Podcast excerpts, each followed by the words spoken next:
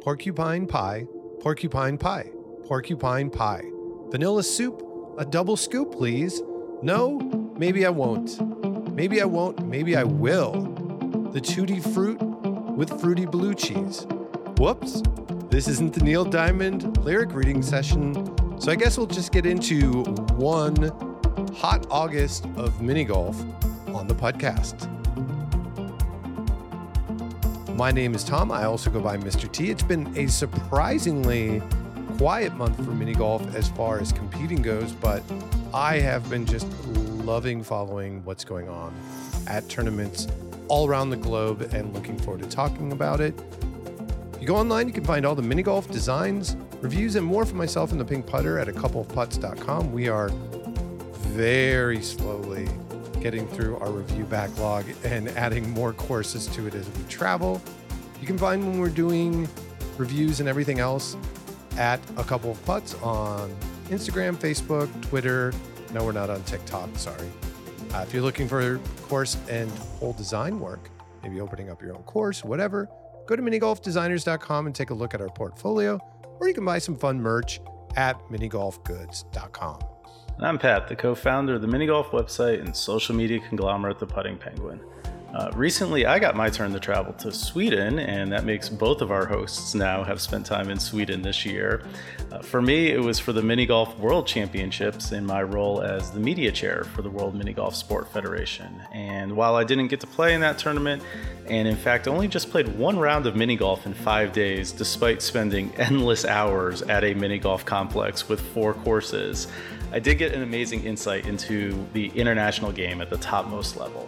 And you can see plenty from those World Championships over at the WMF Facebook and Instagram pages. You can also find all of my other Penguin mini golf antics by looking for Putting Penguin on most of the social media outlets, also not on TikTok. And while you're out there scrolling, also not on TikTok, you can go follow the Puttcast mini accounts. And finally, since you're clearly in love with our podcast, please make sure you're liking, subscribing, and giving us a great review wherever you choose to listen to podcasts. And you probably already know this because we talk about a few of the tournaments in this organization, but this is the official podcast of the American Mini Golf Alliance, the AMA. We are two of the co founders of that organization. And of course, we talk about it on our podcast. We're up to almost 300 members in this organization that we started to help grow the game of mini golf in all its forms across the US if you played in a tournament already this year and you want to become a member and get the points from the tournament you played in, guess what? You're in luck.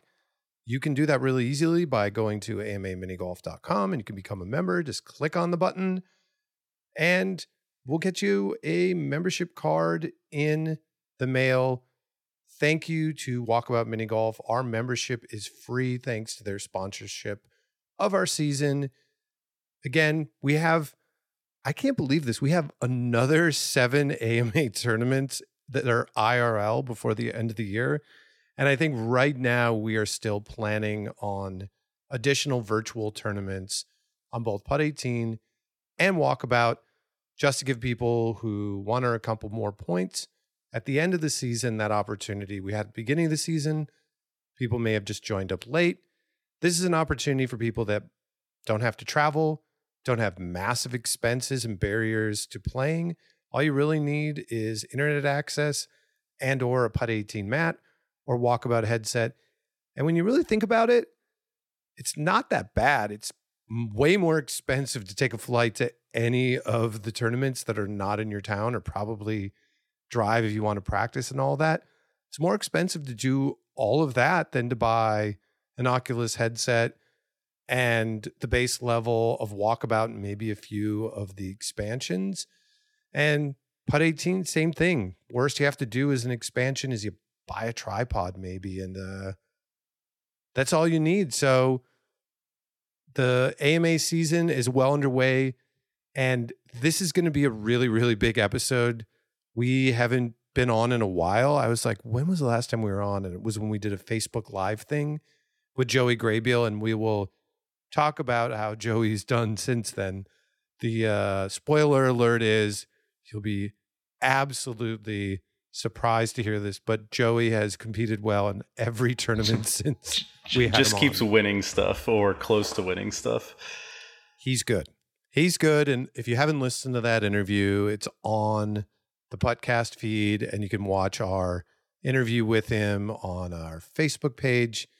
It was really great. So we're going to recap a bunch of the tournaments, but we don't really spend a lot of time in our episodes just kind of checking in on our own personal love of mini golf outside of competing and what we're doing in our lives. So, Pat, I know you're going to talk a lot about Sweden, but why don't you start off? First off, how much black licorice based treats did you have? And I won't accept zero as an answer. I think it was just one. I felt very under under licorice. What'd you get? Uh, one of the ice creams. Um, Yes. and it was good, right? it was good, and I did not. I did not spend nearly enough time eating ice cream over in Sweden. That was one of the things that I was. I always would like look at it because it was literally there in the clubhouse, and I walked by it like four thousand times during a day. But I was always doing something else or having something else. There was some pretty good stuff that we had. during Baked the day. The muffins there. Ooh, yeah. The muffins were amazing.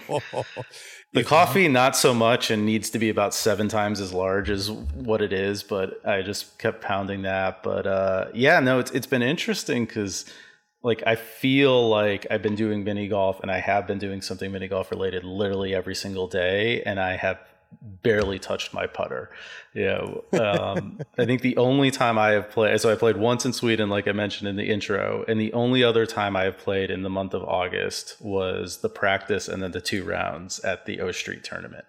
I haven't played Wow. a single league at Matterhorn. I haven't played a single just Wow. random mini golf course. It's been super busy now. I mean, I did spend a week in the woods with my kid at you know Boy Scout summer camp, so not a lot of mini golf there yet.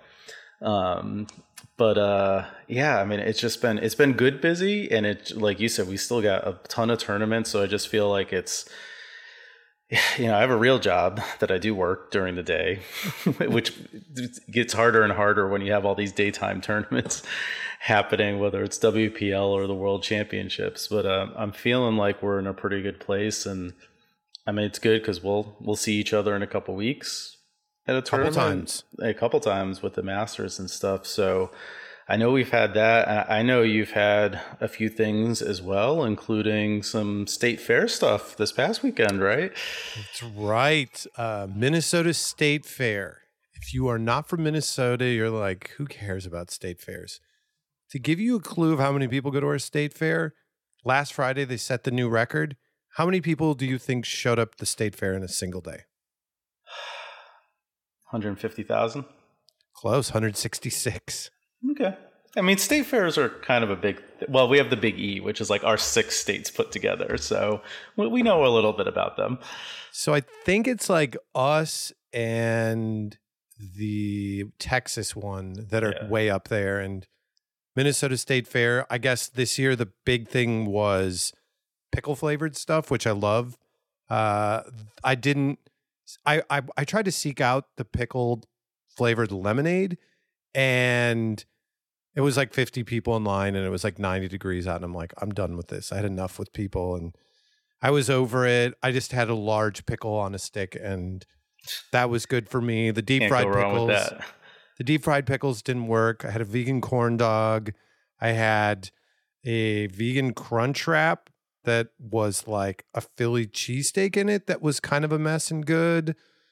And uh, the bigger reason that we went to the state fair is that as a couple of putts, we designed three holes for a organization called Paint Care that's out of the East Coast. One of the guys that we worked with grew up in Ocean City, so he's Oh, wow. very familiar with mini golf. And we designed three holes to kind of tell the story about their work, where they want people to use up their paint, recycle it, bring it. Um, I should know all of these by heart, but I don't. But made three uh, small holes that were there last Friday. And then the bigger one was that we had designed a nine hole course for Can Can Wonderland that was at the state fairgrounds for this like mini kickoff event. And then it made it to the big fair. So hundreds of thousands of people get to play this new thing, and people at the Minnesota State Fair are kind of bonkers. Like new food, the line for the Amish donuts was like, oh yeah, like I saw that was a new food thing. 50 people deep. Nope, not dealing with this. I I got all of my food early, like 9 30 in the morning. Vegan corn dog stand, empty, eating it. Cheese curds, no line at 10 a.m., eating it. And people are looking at me like I'm crazy from my family. And it's just like, this is this is how you actually get to consume food and not stand in line. So State Fair was super, super cool. And couple putts has some other cool places that we're going to be having mini golf the next two years, projects that we're working on and all over the place. I don't even think we had really ever talked about that if you're ever in Jeddah in Saudi Arabia, there's a couple of mini golf holes at Groovy Golf there. So, you know, the next time you're in the Middle East and in Saudi Arabia, you can check out some designs there. We have some project inquiries from all sorts of places where eh, we just get them and you know people know that we do these kind of unique and distinct mini golf holes that they're all sort of boutique talk to a client what do you want to do make it happen and might have one in japan or or no no no no it's in uh china. So Oh, wow. we'll see. It's uh that's been fun. And then uh i really enjoyed getting up north of the twin cities to duluth played in a local league event at a newly built harris course about a little bit over a year ago called rogue eagle. And they put a little bit of their own personality on it. And despite uh choking for in the first place uh playoff I, I really enjoyed the course i thought that and uh, Salty Seagull, which is a course in Door County that's going to be an AMA tournament. I feel like the new Harris courses play a little bit different and better. A little bit flatter faces on the bricks, a little bit wider bricks.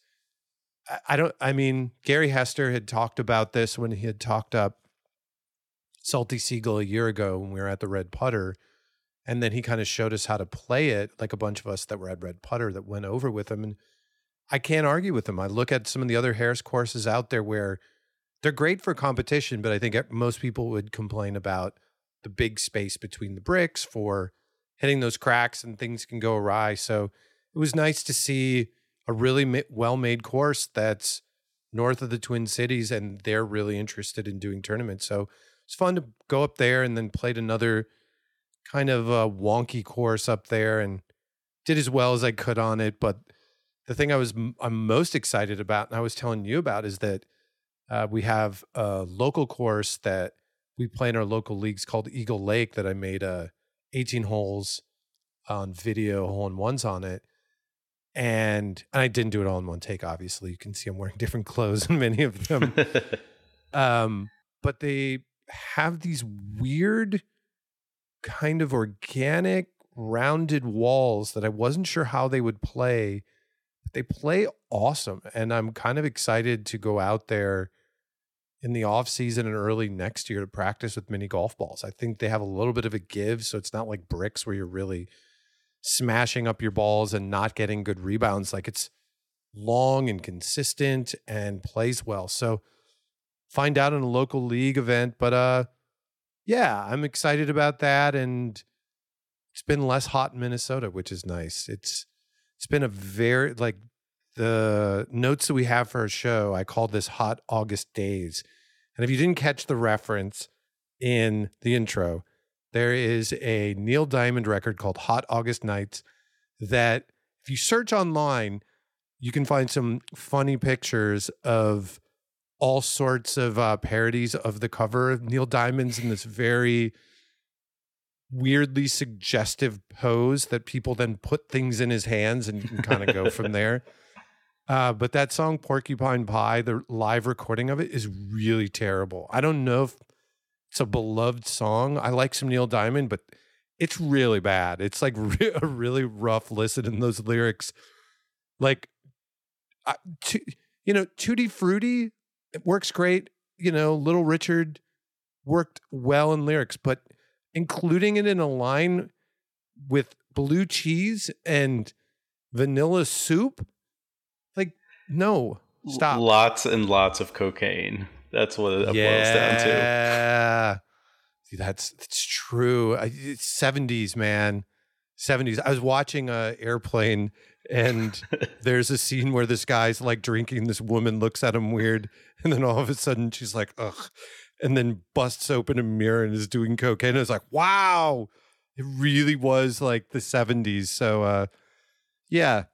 Personal check-ins uh cocaine blue cheese state I mean, fairs this past Sweden. weekend i went i went to the fir- for the first time in who knows how long to an actual roller skating rink for my nephew's birthday party Talk about like just rolling it back 35 years. Yes. That was unbelievable. And it, it was exactly how you would want a roller skating rink to continue to look like. They just, they, they'd never change. No, and we lost one of them that was really great. I had a period of time, I guess it was almost 20 years ago, where I took roller skating lessons at an old school one because – I was going to him and learned how to roller skate backwards because I never learned how to hockey skate backwards and do the uh the duck one where you like get down on one foot you like kind of duck down and you kick oh, out the one foot. Never was really good at it. I, at that point i wasn't very agile and flexible so you can imagine 20 years later in, in your 40s i can imagine how bad it would be but uh yeah that's uh that's that's awesome. I, I need to get roller skating. I guess we should probably talk about mini golf. I don't yeah. know how many minutes we're in, but I, I was I uh, the only reason I do this was I saw, not saw, was listening to back to some episodes of 54 Problems because they did shout out to them did a really amazing episode with Peter Parr who is one of the people that founded the BMGA and is a really great listen, especially I think for us that have just recently formed a new national organization to see what those early days look like.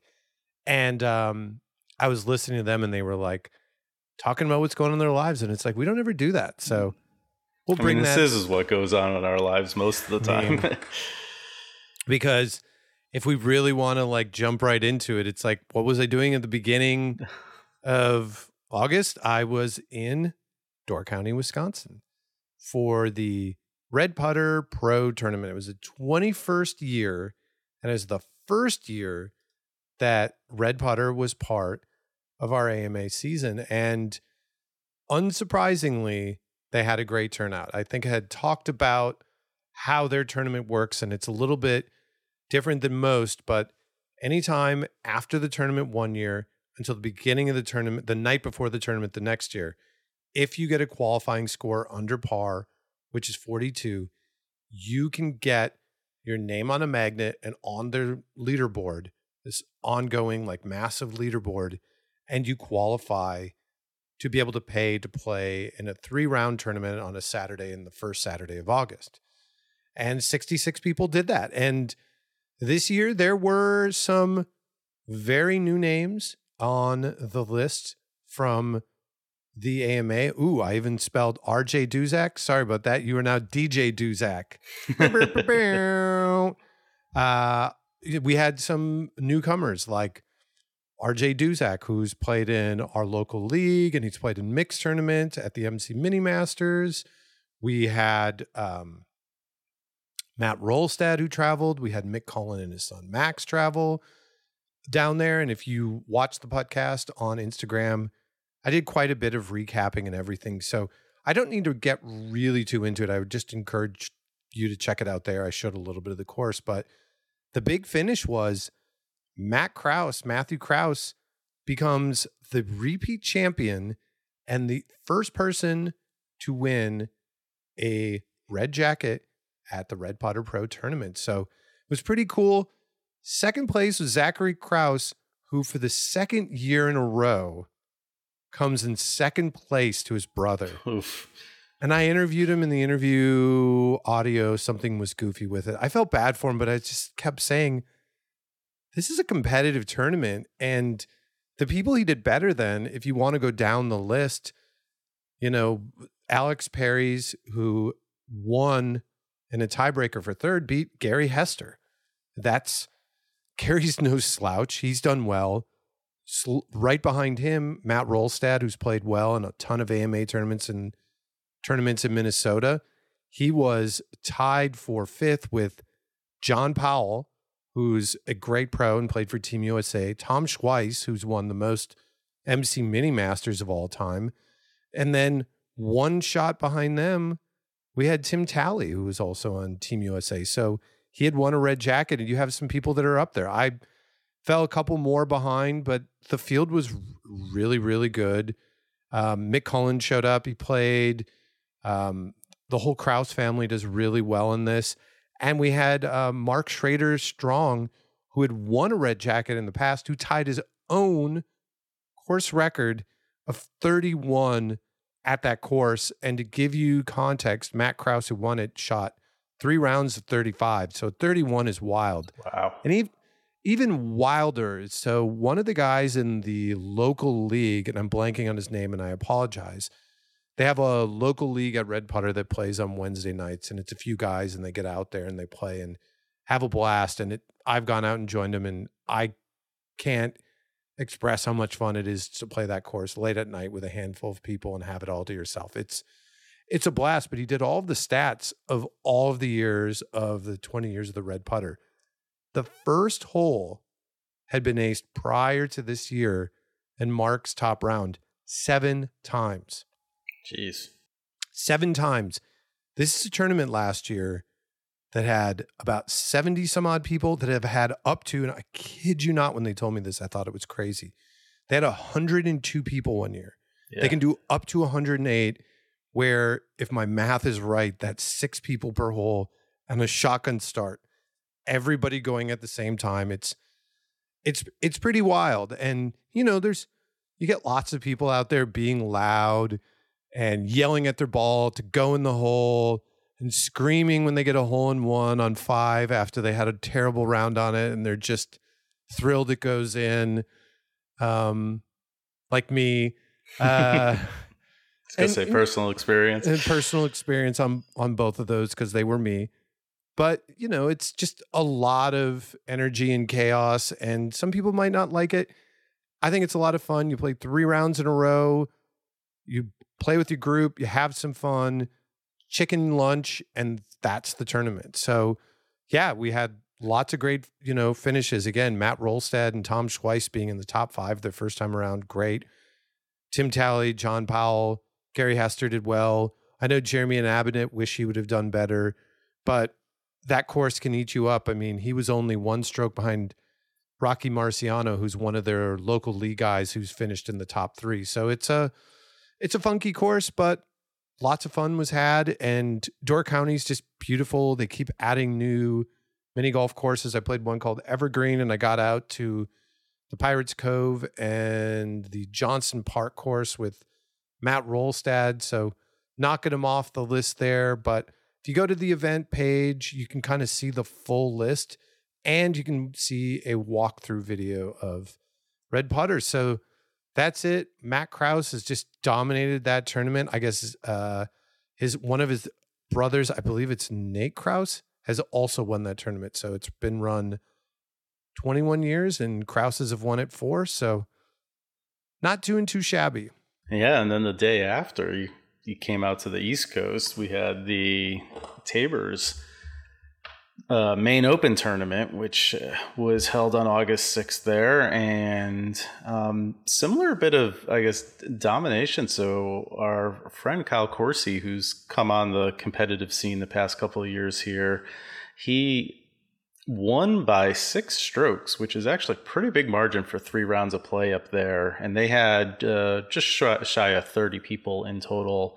A lot of local folks play that. Um, they have a league there that they play during the year, um, throughout the summer, spring, fall. So you have a lot of folks who are pretty familiar with that course, then plus a lot of individuals who come up from Connecticut, Massachusetts, etc. So, you know, Kyle winning and, and looking at his scores, he was the only person who had three rounds in the 30s, which is a difficult thing to do at that course. It's a Harris course with the metal cups very unforgiving. Um, the one time I played up there, you really got to be on target. So the low 40s tends to be the scores you see the most. Although um, I think over the years we've started to see some stuff creep down. But his final round of a 36, I don't know if that is a tournament record low, but it's pretty close to it, um, and is pretty pretty hard to do. And and under the pressure of that final round it's pretty good because he had, you know, somebody breathing down his neck in the name of Justin Seymour, who, while he's still coming off his surgery that he had last fall,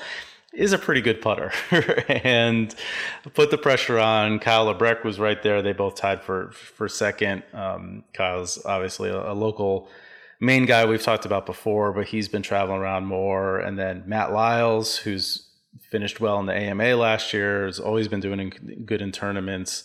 You know, was uh, fourth place tied with Richard Petrie, who also is a local up in Maine and has a lot of experience and I think has won that tournament before. I was going to say I thought he won it in the last I think it was maybe last year. Um, but yeah, yes, so that sounds right. Definitely, yeah, definitely a big group of people who played well, knew that tournament, looked like they had some some good challenging back and forth as they get into the final rounds here. But congrats to Kyle on really pulling away there and grabbing the top points and the bonus for that white tournament out of Maine. Yeah, and we even saw. I know that you would be more familiar with him because I've never played in a tournament with, but Justin Seymour's brother Michael mm. came in uh, just behind uh, Justin Pelletier and Richard Petry, and then uh, Justin's wife Anna played well as well. She was only uh, 12 strokes out of the lead and uh, six strokes behind her husband. So, love seeing uh, this in tournaments that I th- feel like is pattern. If you look at the red putter, there was four Kraus family members, two Cullen family members. I think there was a lot of lot of family members out there. Uh, so it's nice to see that there. We also have a highlighter who played in this tournament was just one um, or two behind Anna Seymour and Nathan Fournier, who's a local up in Maine, who's a sports writer and just been active in their local league. So it's cool to see not only some familiar names uh, on there. We have oh, Mandy also traveled up. Half the putting penguin traveled up there. But it's nice just to see these regular names. Like when we were, I I updated the scores on the rankings at a uh, AMAminigolf.com. They're all up to date as of the tournament finishing on Saturday. That we're seeing a lot of return people at tournaments, but more than anything else, family members. That you see three, four family members coming out and playing together and fits the game. I grew up playing with my family. You play with your family. I actually, here's a great story. If you want to beat Pat in mini golf, go play with his kids they we played around in Myrtle Beach and Pat would hit the ball and his kids would just hit it out of the way. I'm certain if we counted the score, I smoked Pat because his kids were just like they were just brutal. They were just like throwing his ball around and hitting it after yeah. he hit it. Everybody else can do fine. They're a little bit better now. We'll see our Myrtle Beach trip this year. I'm sure we'll have a chance to play together and see how that goes. Uh, Malcolm's actually starting to to hone in his skills a little bit. When he focuses, he can uh, he can do pretty well. We'll see. But I mean, we'll talk about the World Championships in a little bit too. But th- there's a lot there's a lot of family stuff there too. I yeah. mean, you see generational stuff. But your point on the names, I mean, we're gonna you know later on we will we'll have conversation about the upcoming tournaments but we're going to see a lot of these names again whether it's playing in dolphin it's going to be playing in matterhorn. A couple kyle's been talking about potentially going down to the masters this year so um, it is really good to see that oh no seen, he is. Oh he's he? Definitely now? I haven't he's talked to him in a little he's bit. my roommate. Oh well there we go. So kyle coursey will be my roommate at the masters this year so i'm excited uh, to meet him down at Matterhorn and then a room with him down at the Masters for his first go of it.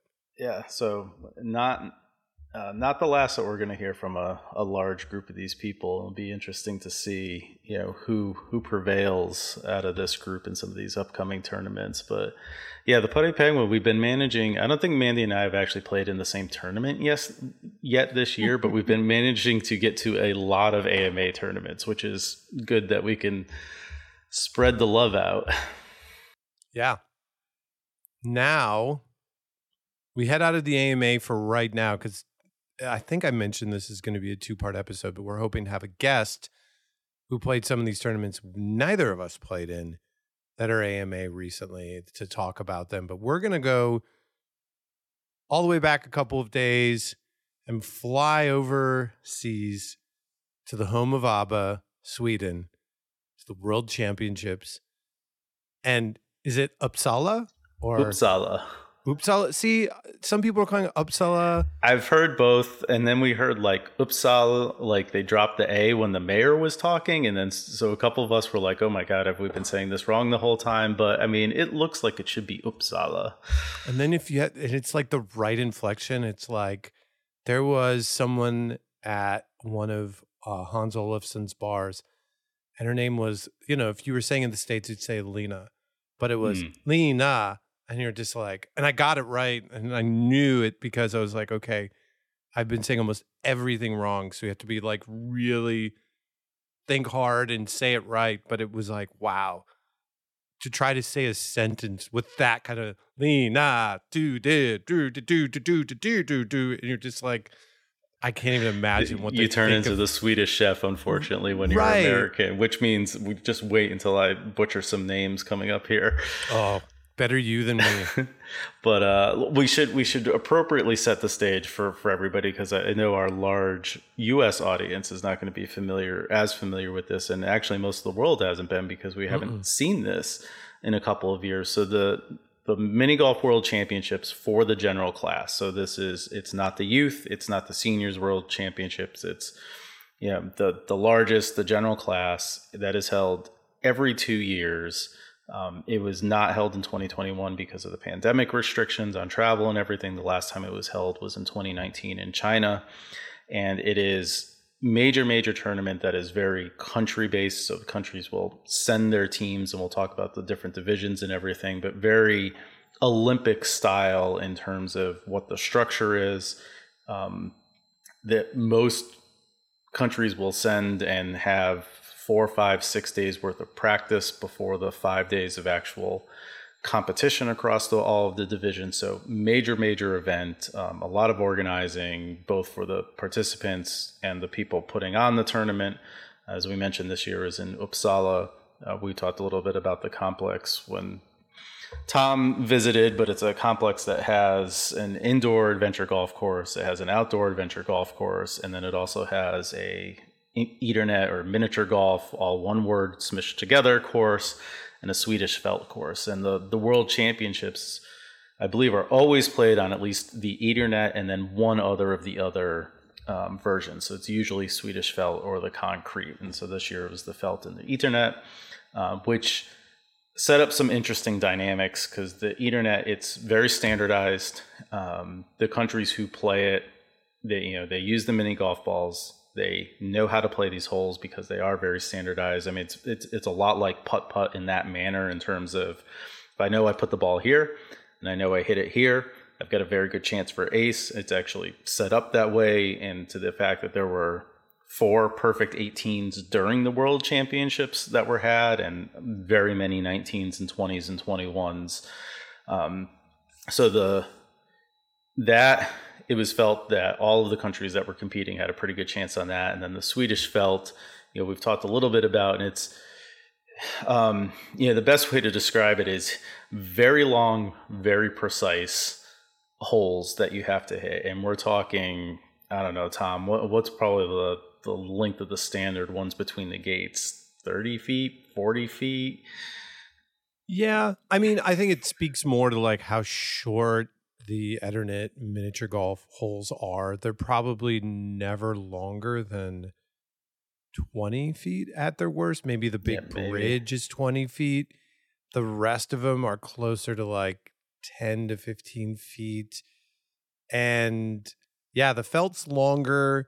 It has like a classic retro wooden golf mm. course look to it because the surface, based on the name, is felt. So if you've played at Park Par-King in Lincolnshire, if you played the putt putt courses, if you played Hastings, it's that similar type of carpet that's not that heavy piled turf. And there's some obstacles. You can go take a look at, uh, if you go to a couple coupleputts.com, I reviewed both the Eternit and the felt courses in advance of it and even had some videos with me making aces, even with some inappropriate equipment in some cases. But yeah, they're they look easier than they are and the way that people do really well on them as pat mentioned is they're using those miniature golf balls and i know people in the states are like it's those weird european things but literally competitive mini golf everywhere that's what they use we're like the weird outlier that other than pat's tournament at matterhorn that no one in the us uses them versus other than like City Golf and the uh, Crazy Golf World Championships, most of the tournaments allow for some version of mini golf balls in it. Those are the only ones in Europe or in UK, I think, where they're only golf ball only and like a, you know, you have to use a specific ball. So it's a whole different game and 40, 50 foot long holes. Yeah, I think yeah. is probably about right. And that's why the practice, I mean, is so important there because you've got to make sure you've got the right ball for the right conditions yep. to play in and just understanding and inputting it's really putting in your reps and if you yep. see some of the videos or you can we've got a lot of good ace shots over on the WMF Instagram yeah. page as well you can see just the style especially on those Swedish felt I mean you you you whale this golf ball 40 feet down through a little opening you know that's a few inches wide and you'll watch this ball hit the back end and just die and roll over to the cup if you're lucky. And they make it look so easy, but when it goes wrong, it can go drastically wrong. Um, and you know, swing from a one to a five or six pretty easily. And bringing this all back to the prevailing thought was, well, the Swedish felt it's in Sweden. The Swedes know this. That's where the tournament's going to be made or break at the end of the day. And you know, I think we ended up seeing that in a lot of the divisions. Although mm-hmm. interestingly, mm-hmm. as we'll get to, Germany was the one that came away with the most medals overall. So it wasn't the home team that dominated as much as we've seen in maybe past World Adventure Golf Masters, where we've seen you know the, the home team do very well there just because of the the reps they're able to put on the course. But you know, for other context, it's I think there was a little over 120 participants. They represent 17 different countries, so a pretty wide. We even had Mike Johnson, our one lone U.S. representative, played in there, so we got a little bit in there. Um, and it's played the tournament structured in the first two days are the team division, and it, that's really as much as people like to win the individuals. I mean, this is a team sport at this level, and you know, country. Think again, the Olympics. This is where they want to win six rounds determine the team. There's additional two rounds for individual that then leads to a cut for final two rounds. So you have men and women stroke play, then you have a mixed pairs, and then you have men and women's match play, which was the seedings are based on some of the the individual scores early on. So there's I think it's 21 total medals that can be given out throughout the the competition. So and for team, just for context for mm-hmm. folks, it's the first six rounds of the event that everybody's playing. So all of the competitors, the 120 or so, was it? Yep. That everybody plays three rounds the first day, three rounds the second day, two rounds the third day, and then, and then the top individual players make the last two rounds. Those last two rounds determine the individual, but the first six rounds the overall result of the players who are of those team members for those countries they take their their scores and add them together and what's interesting is that they even with the teams they have like alternates so they might yeah so it's it's out. so the men's are team of six plus an alternate and the women's yep. are a team of four, four plus an al- yeah. or no, it's three plus an alternate for the women. So uh-huh. the alternates play, and then at some point you can bring them in, and their scores start counting. So they still have to play because they're still eligible for all of the other divisional right. stuff as you go go on. So there's a little bit of math and stuff that has to be done when you actually look at the the results and where people came in and out and how their scores. So I'm actually looking at Austria, which actually used one of their substitutes. You'll see like in round four, the main person only played five of the holes, and then you know they substituted in their person who then played the 13, but they had all played everything before that. So it really is. Um, you know focused around it and so so much of the structure if you watch the practice i mean the teams are practicing they're all honing in on what are they going to use who's the you know got the the strong ball here what fits everybody there's coaches out there who just have all of the information how to play these putts and some of them you would look at and you wouldn't think there's much break to some of the second putts because it's not like adventure golf where you're reading you know six eight foot putts that have mm-hmm. a lot of mm-hmm. undulations but like like on Eternit, not as much because it is pretty level, but like those felts are, are classic. Yeah, they're built on the ground there, and there's some pitch in, in some different areas. So yeah. you'll see the books come out. It, it's just now, you know, I had played in Wagum, so I was familiar kind of with some of that and how that, but then getting to watch this in person was amazing, and it just makes me, you know, want to figure out how how do we bring America into this because the, yeah. the vibe of doing that was just amazing. And then they had a live stream. Yes, you had to pay for it. It was worth every cent of the yeah. 19 euros you paid for it because you got five days, multiple cameras each day, and you could see some amazing play. And I actually think you could still buy it because the replays are out there if you yep. wanted to go look at it. But all in all, um, getting to the, the actual results part of it. And so in the the teams, it actually was interesting because there there ended up not being a real contest in either of the categories when it came to total strokes, um, as opposed to some of the individual stuff. So the Swedish men ended up running away with the gold medal. Germany was silver. Switzerland got their one and only bronze medal of the the tournament there in the women's category, was kind of reversed, where Germany took the gold, Sweden took the silver, and, and Austria took the bronze. But then it got real crazy when we got into the individual stuff. Um, yeah.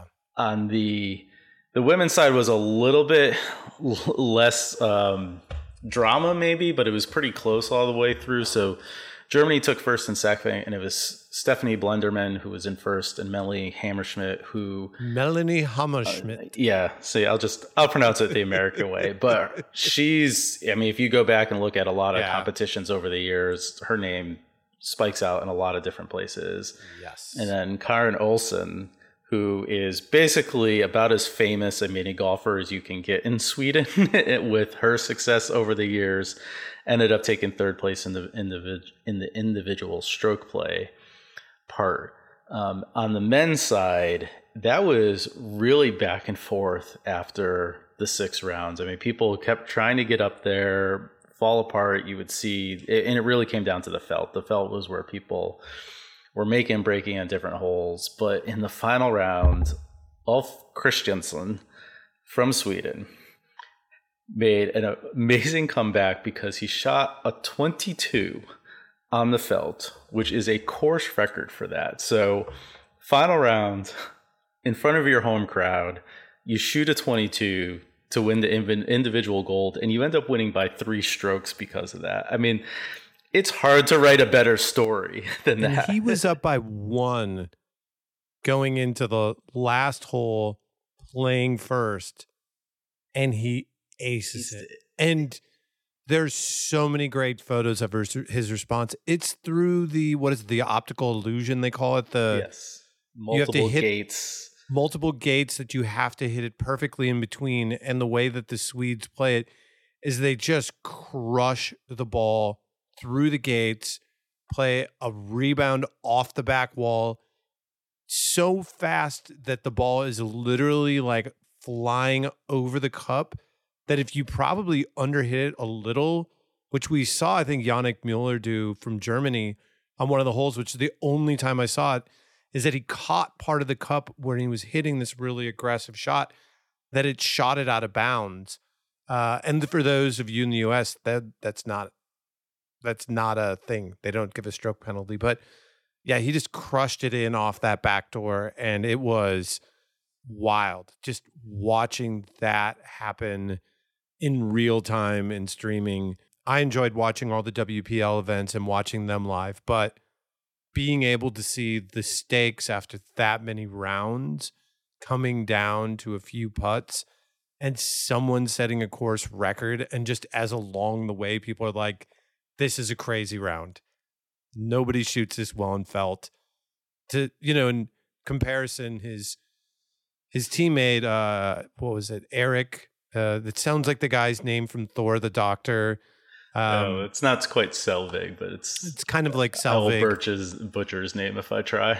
Uh, he was up going into the final round, and he shot a 32, and unfortunately fell out of medal play.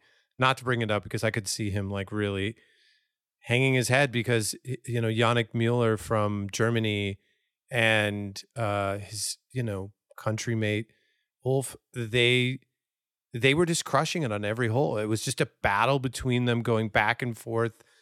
One would give up a little bit of space and the other would just come charging back and on these holes that I I've never watched uh Eternit and Felt played and the thing that's interesting about them if you look at them and you went up and played them normally you'd probably play them very differently when they're meant to play. When I was at the course back at the Uppsala course back in April, uh, Carl Johan Reiner, I'm going to go with because that's what Posse was pronouncing it. I was told him that I watched like Frank Bissessi's video, and he said, well, there was a bunch of stuff on that video that Frank wasn't playing right, and most Americans wouldn't know it. There's right. certain ways that you play the holes in a competitive way that if you don't advance the ball the correct way to a, past a certain point, you are returning it to the tee and hitting it over and over. And it's really obvious on the holes where you're like hitting it up a hill, but it's not so obvious when you're hitting it through a little house or past these obstacles or even on the uh, eternit one the the one where you're hitting it up a slope and into the pipe. I've seen that hole and i'm like boy why does anybody go for that pipe? The reason why is in competitive play it's not an option to go around it. So you you take that into consideration you start to be like boy if i didn't know how to play with mini golf balls and play them well a seven yeah. is totally possible and when you see those really really low scores it makes it even more ridiculous especially with how easily people do it on the eternit but that's one of those things with these standard courses like in my review I did a little bit of my homework reading on the WMF webpage about how many of these different holes are available. Unlike putt putt, where you know Greg Newport, someone had asked him about how many holes their different designs are. There's about 180, he said. In all of the competitive Eternit courses, there's about 30, probably a little less standard. And with Felt, there's only about 40 that can be considered uh, standard competitive course that can be part of a major world championships like this. So it's pretty wild to see the scores get this low, but then you realize, oh, like you can travel this way, which is what makes a world championship possible. If you take right people, you know, playing on adventure golf with golf balls from the U.S. to city golf courses, they can do pretty well, but the people who play who are club members and play those courses on a regular basis, they're gonna they're gonna have a massive, massive advantage on that style of course, just because there's so many idiosyncrasies.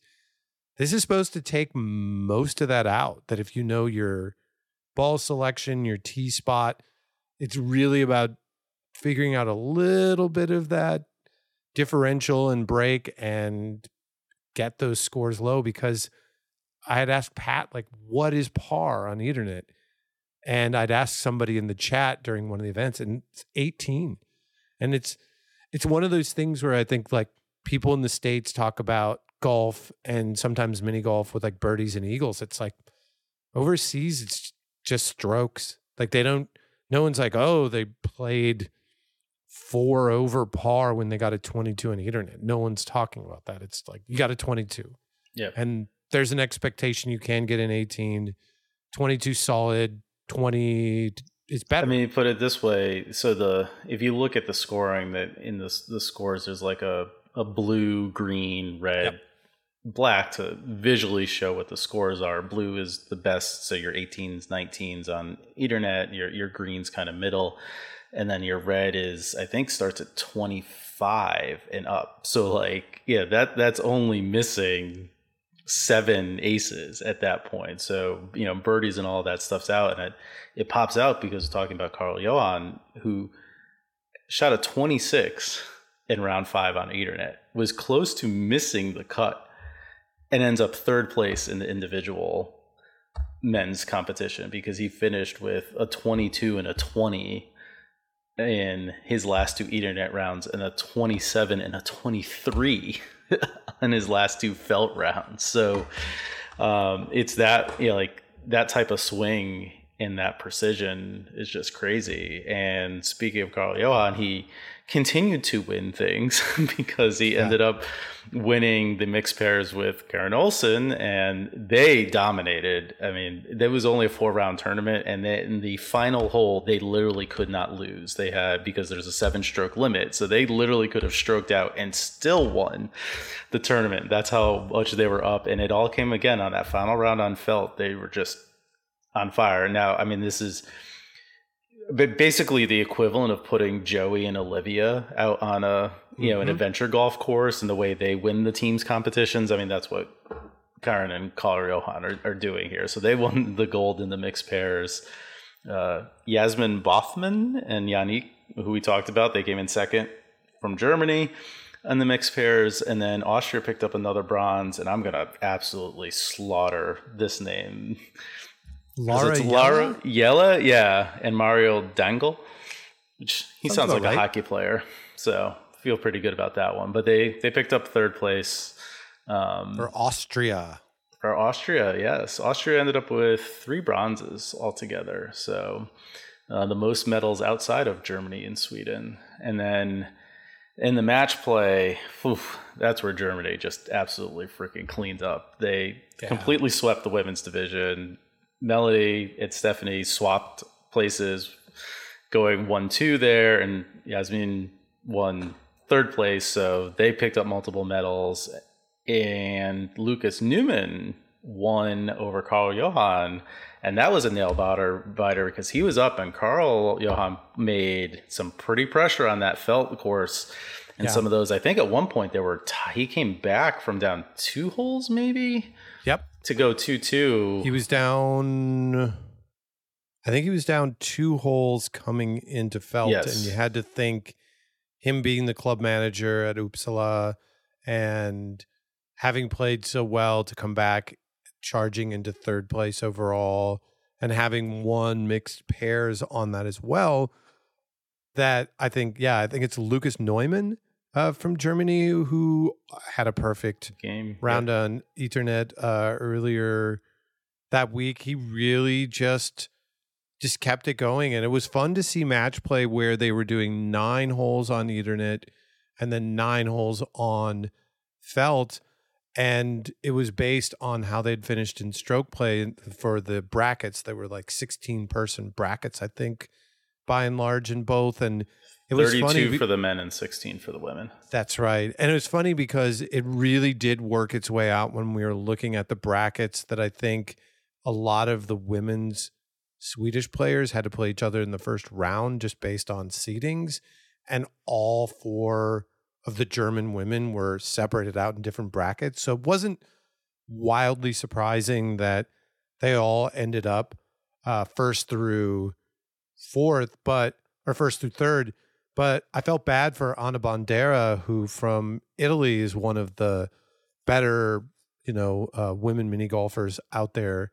And she had a couple of bad breaks in uh, playoff with, I believe it was with uh, Stephanie Blenderman, that in the semifinals, they were playing the wave hole and Stephanie got a bad break and the ball missed and on the wave hole on the eternit people were making that pretty consistently. And Anna stepped up and hit it, and it just bounced out. And you're like, ugh. And she ended up losing in that. playoff and then lost to Jasmine Botham in the Jasmine Botham in the third place. And it was just like, boy, one whole difference that's just got to be like stuck in her craw where she could have been in that championship playing for gold. But that's that's mini golf in a nutshell, especially in a match play where it's a single round that it's really exciting to watch and the mixed pairs was that same way. So yeah, I can't say enough. There were people complaining a lot about little things in the feed that weren't working out right. I think we had an advantage from the States, weirdly, where watching early in the morning was the top tier of the players and the most stakes of players. And I'd go back and even watch some of the early morning stuff.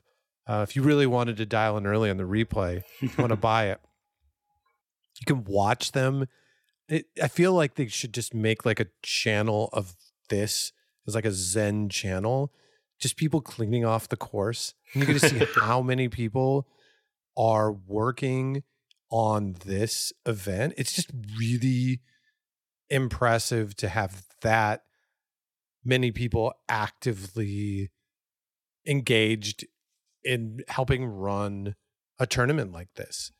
It's a huge crew It's massive. And we don't see that. The the WPL is doing a great job in showing these, you know, one and two round events. We're talking about 10 rounds plus match play plus mixed pairs over five, five days, days on two channels, seven hours of broadcasting on each. There is a ridiculous amount of competitive mini golf from Europe that you can go and watch. And there's some of that stuff online, but I don't know. There there was lots of stuff that I knew nothing about. I got pretty engaged right away in the play and was just it was thrilling and I think I'm sure it helped for you Pat, but just having been to that facility and seeing how cool it is. It's the oldest club in all of Sweden. It's got all of the history in the club itself, where you've got old jerseys, all of the balls that they've made for their club. It's it's just one of the most charming places in the world, and probably the best, one of the best mini golf facilities in the world. Period. I would put it. I you know, there's very few in general, but for what it is, it's for competitive mini golf, it's just one of a kind. It's a must play if you're going to Sweden. It's got everything, literally. Yeah. Four different kinds of courses. literally have nothing like that in the United States. No. Either. Nothing even close. No. But um, yeah, so wrapping and I guess this up on the competitive side, we mentioned Germany walked away with 10 medals, four gold, five silver, bronze. Sweden had seven, three golds, two silver, two bronzes. Austria had the three bronze, and Switzerland was the only other country that snuck in with the team bronze. So kind of went the way a lot of people were expecting with Germany and Sweden um, being on the top there. And, you know, a lot of the names, you know, we'll probably see some of them again two years from now. Put it, you know, it, uh, it actually goes to Germany in 2025. So a little bit of a reverse there. We'll see if they can continue their dominance in a couple years kudos to Poland, India, Latvia, South Korea, Japan, Mike Johnson from the United States, Netherlands, Czech Republic, Denmark, all of I'm probably missing somebody in that mix. But yeah, you know, kudos to all the people for showing up. It just looked like fantastic event. And for surfaces that I don't play on and balls that I don't play with, you know, you would think there would be nothing to get too excited about, but I was thrilled and I was like, boy, someday I would really love to give it a shot with the right balls on those courses. So who knows? Added to the bucket list.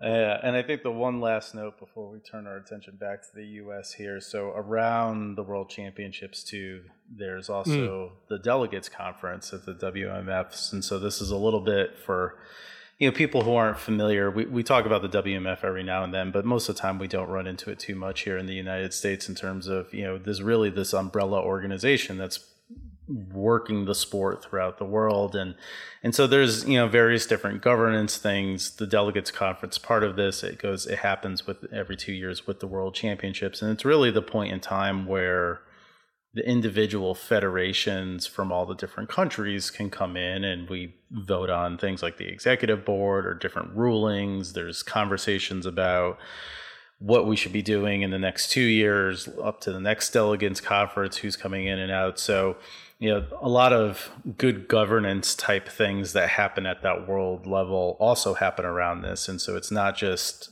the competition that happens but there's the administrative aspects. There was a celebrity pro am the day before. There's opening ceremonies closing ceremonies all that sort of stuff. So um, it was nice to to and that's really the reason i was over there. I did some media stuff pre-tournament but was there for the delegates conference and some executive committee stuff. And it was just really cool to be a part of that and you know again hopefully bring some of that we'll definitely bring some of that into our ama stuff and some of the other tournaments here in the us as we we go forward. Feels sort of fitting that the next tournament that we are going to kind of talk about quickly is kind of the US equivalent of like the Eternit and Swedish felt and the concrete courses, which is putt putt that has fairly standard course designs. Now, obviously, those who play it regularly know the courses vary quite a bit in how they play and the condition of them and all that. But this year uh, and earlier in August, we had the PPA National Championship between August 7th and 11th in Erlanger or Erlanger, Kentucky. And the unique thing that I found out about this course that I believe I mentioned in talking about my swing south that Greg Newport made me aware of was that the course uh, here at Erlanger is one of few wooden rail putt putt courses left. That's an official putt putt. I played one in Asheboro near High Point, but this is like the only one on the official PPA circuit.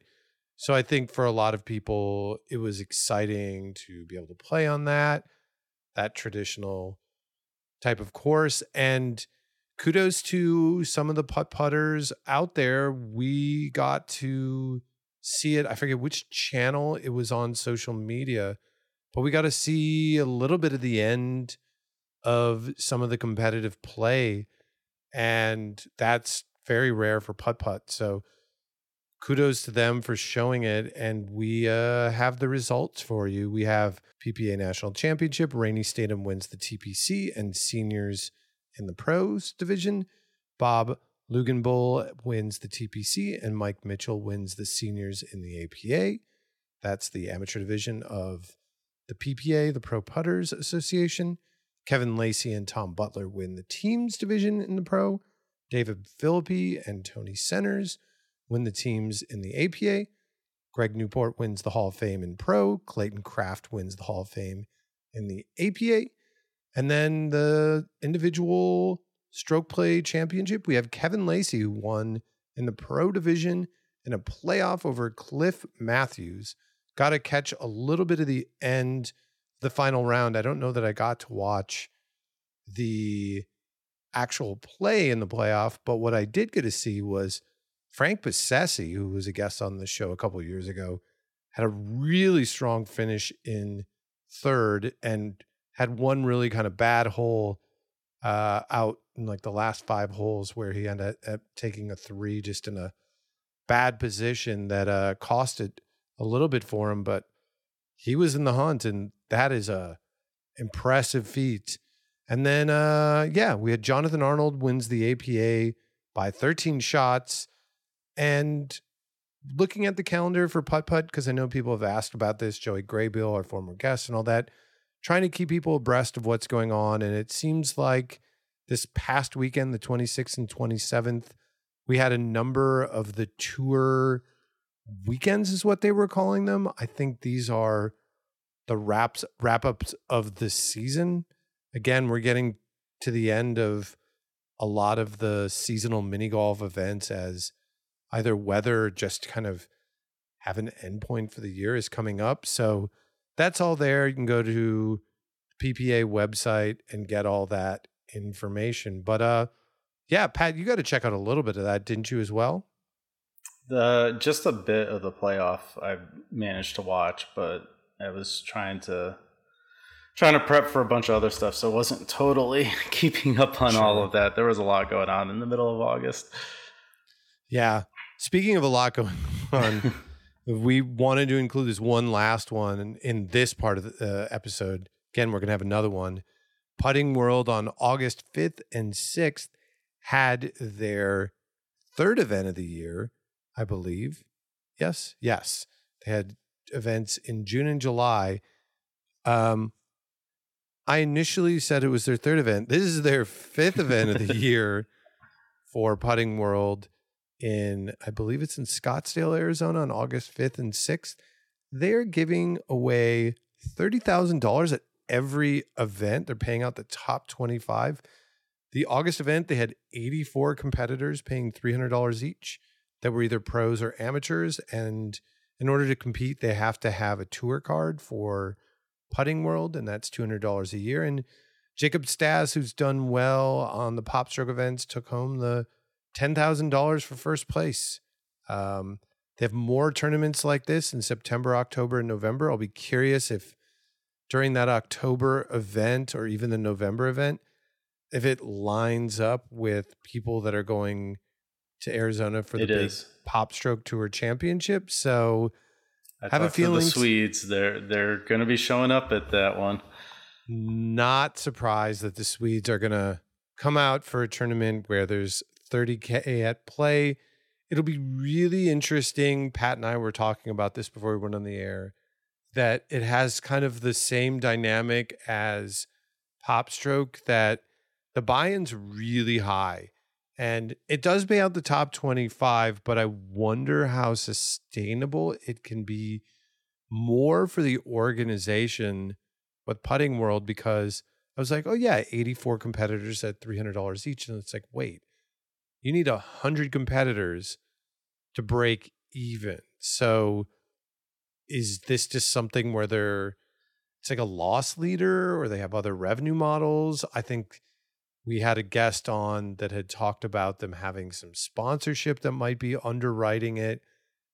I mean, 84 people at an event, especially with that large of an entry fee, is nothing to scoff at. So maybe they have something they figured out uh, with very little competitive mini golf on the West Coast. Maybe Putting World's going to be it. I just, it's hard to know. Yep, I'll say. I think I think that's going to be it for our part 1 other than uh let's give a shout out to Walkabout. Uh Walkabout mini golf. What more do we need to tell you about it? You can play mini golf in all sorts of wild and wonderful spaces from your own home with a VR headset and this wonderful game.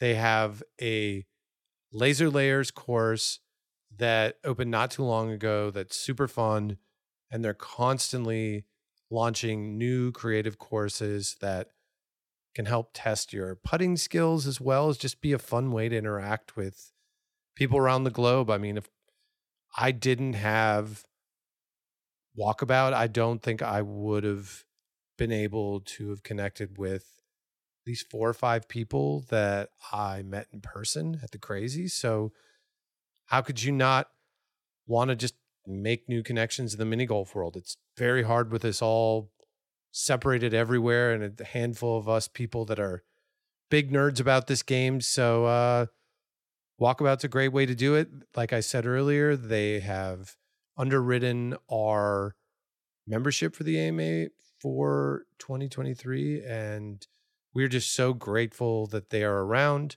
And if you need another excuse, the new putter and the Laser Lairs is connected to the fun card game Exploding Kittens. It's themed pretty well. So if you're a cat person, one more reason to play Walkabout. I'm looking forward to my uh, to grip putter attachment thing that they uh, did with some company called Hello Real, and excited to test that out whenever that shows up in the mail. It's gonna get me through another long winter. All right. Well, with that, we're at the 19th hole for part one. So until part two, putt one ready. Sweet. All right.